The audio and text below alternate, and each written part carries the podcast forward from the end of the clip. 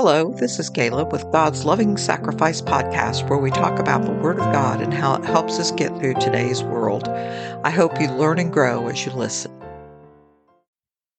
Hello, today we're going to talk about something that we are seeing a lot on the TV, and that's elections. We uh, sometimes think that God is totally in control, and He is, but we feel like He's totally in control, so we don't have to do anything. But we do. It is our duty to vote. It is our duty to vote for leaders with Christian principles. It is our duty to pray and read our word and discover which people are led by God that we're voting for. And I'm not saying that you need to be a Democrat or Republican, an independent, a liberal, a conservative, a libertarian. None of that matters. What matters is studying the Word of God, knowing what God says, knowing that the leader believes in religious freedom. And God has not always been happy with the decisions that we've made. And is it because of the decisions we made, or is it because of the decisions that people have made not to vote? So you think God is in control. He's not going to come down and change the votes. He expects us to do our due diligence. He expects us to listen to him. He expects us to go out and cast the vote that he leads you to cast because you listened to him. Hosea 8 4 says, They set up kings, but not by me. They made princes, but I did not acknowledge them. From their silver and gold, they made idols for themselves that they may be cut off. God wasn't happy with the decisions that people were making over who is going to be ruling. And as Christians, when we don't vote, when we don't look for God in the people that we're putting in politics or we're putting in charge of our government, when we can't see God in their lives, we shouldn't be voting for them. We should choose leaders who are led by our Creator. I'm going to read quite a long verse here. It is 1 Samuel 12, 13 through 25. Now, therefore, here is the king whom you have chosen and whom you have desired.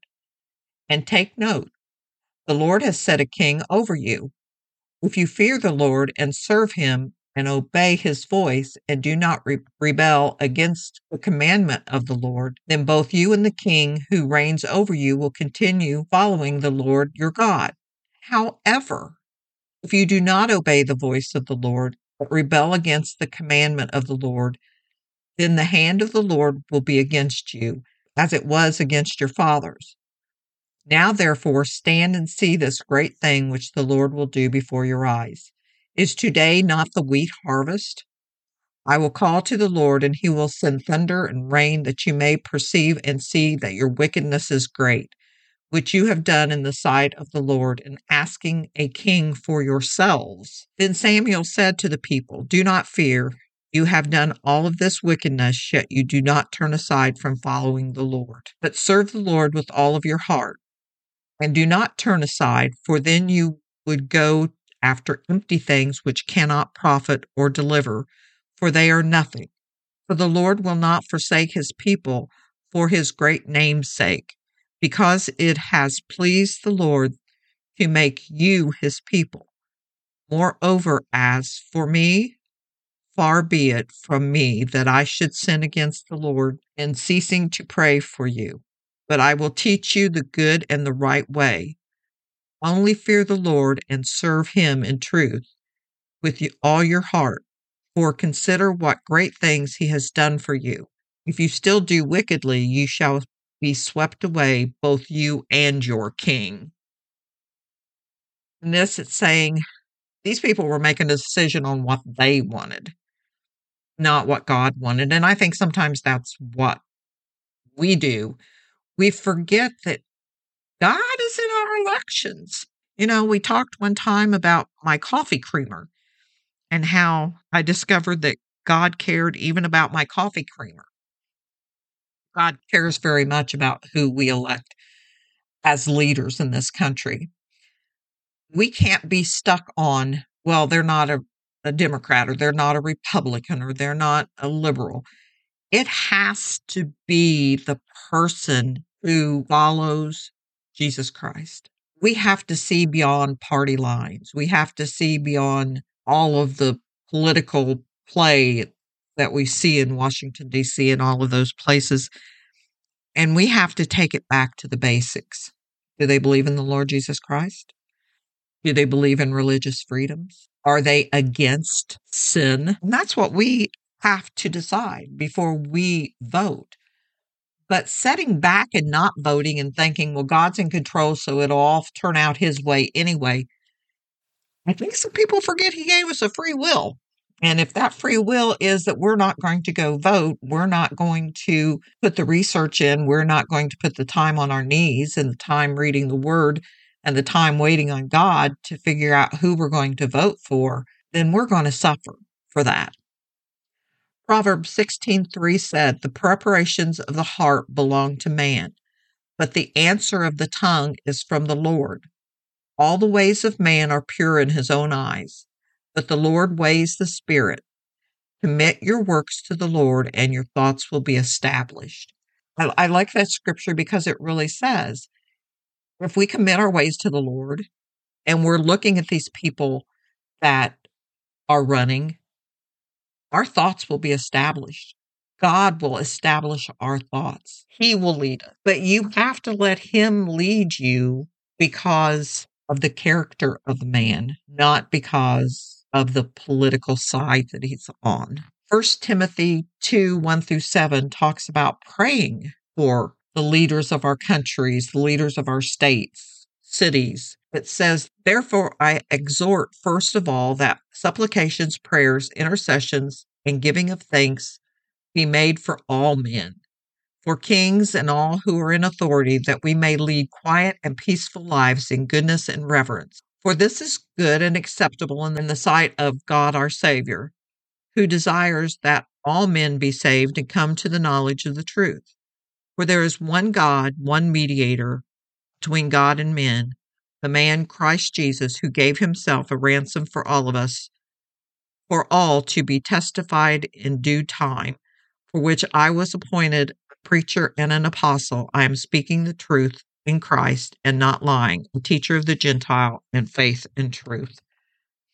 We should pray for our leaders. We should pray for the ones that we know are of God, and we should pray for the ones we know are not of God. We should pray that the Holy Spirit reach them. We should pray that God puts a hedge over us for protection against the things that they may bring down on us. This world is full of sin, and we all know this. It's it's never been a secret. Proverbs 28:12 says, "When the righteous rejoice, there is great glory, but when the wicked arise, men hide themselves. And that's what we're doing when we vote in wicked men. You almost have to hide from them to try to keep from bad things happening. We're instructed to obey the authority. And Acts 5 27 through 29 says, Then the captain went with the officers and brought them without violence, for they feared the people, lest they should be stoned. And when they had brought them, they set them before the council, and the high priest asked them, saying, Do we not strictly command you not to teach in his name? And look, you have filled Jerusalem with your doctrine, intended to bring this man's blood on us. But Peter and the other apostles answered, We ought to obey God rather than men. So we don't care what manly laws are if they're not of God. If they go against God's word, we don't follow them. We follow God. God tells us that we are to obey the laws of the land, but not when they contradict his laws and his will and his word. When we look at candidates, some of the things that we need to look at is he suggesting things that violate life, family, marriage, faith? If they're proposing things that are trying to stop us from celebrating our faith, or if they're trying to destroy marriage, or if they're trying to destroy families, that goes against God's will. And that's not what we're supposed to be looking at. Before you vote, you should be led through prayer and the study of God's word. You have to look at the realities of who is running. And sometimes people say neither one of them are very good, so I need to pick the lesser of two evils. But isn't that what we're always doing?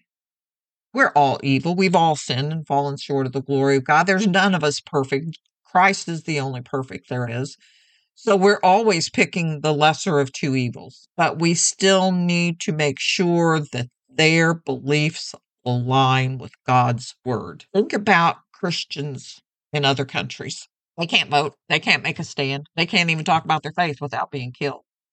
In the United States, we have that freedom and we set back and say, I'm not going to do it. I'm not going to go vote today. I don't feel like taking that five minute ride over to the voting booth and standing in line and voting. It's just too much for me. Gee, what if Jesus would have said, Oh, I'm not going to go to the cross. It's too much for me. He didn't. He went, and through that, we were saved by his blood. So we can get up and make the effort to go vote. We should vote because one of the scriptures in Matthew 22 21 that, that Jesus has said was when they were talking to him about tax. And so he asked them, you know, to, to show him the money, whose whose picture is on the money. And they said to him, Caesar's. And he said to them, Render therefore to Caesar's the thing that are Caesar's, and to God the things that are God. And when they heard these words, they marveled and left him and went away. We need to vote. That is our right. That is our mm-hmm. obligation. That is our work. There's many works that we do, and some of the works are not totally spelled out in the Word of God, but your works, you know by the fruit that it bears. And if your fruit that it bears is that you did nothing, that's not of God. God never told us to do nothing. When we vote in the wrong people, our country fails, our nation fails. But when we take counsel with God and counsel with the Holy Spirit and the Word of God and be in prayer, then things are safe. Things are done in God's way, in God's time. And I'm going to leave this with Proverbs 11:14, where there is no counsel, the people will fall. But in the multitude of counselors, there is safety. I pray that you enjoyed today's episode. If you have any comments or questions, you can leave a message by contacting me on the website at www.godslovingsacrifice.com. And while you're there, you can catch up on all the other episodes, check out the reviews, and even read the blog. You can also leave a comment on Facebook at God's Loving Sacrifice. Thank you for spending time with us today. And until next time, may God richly bless and keep you.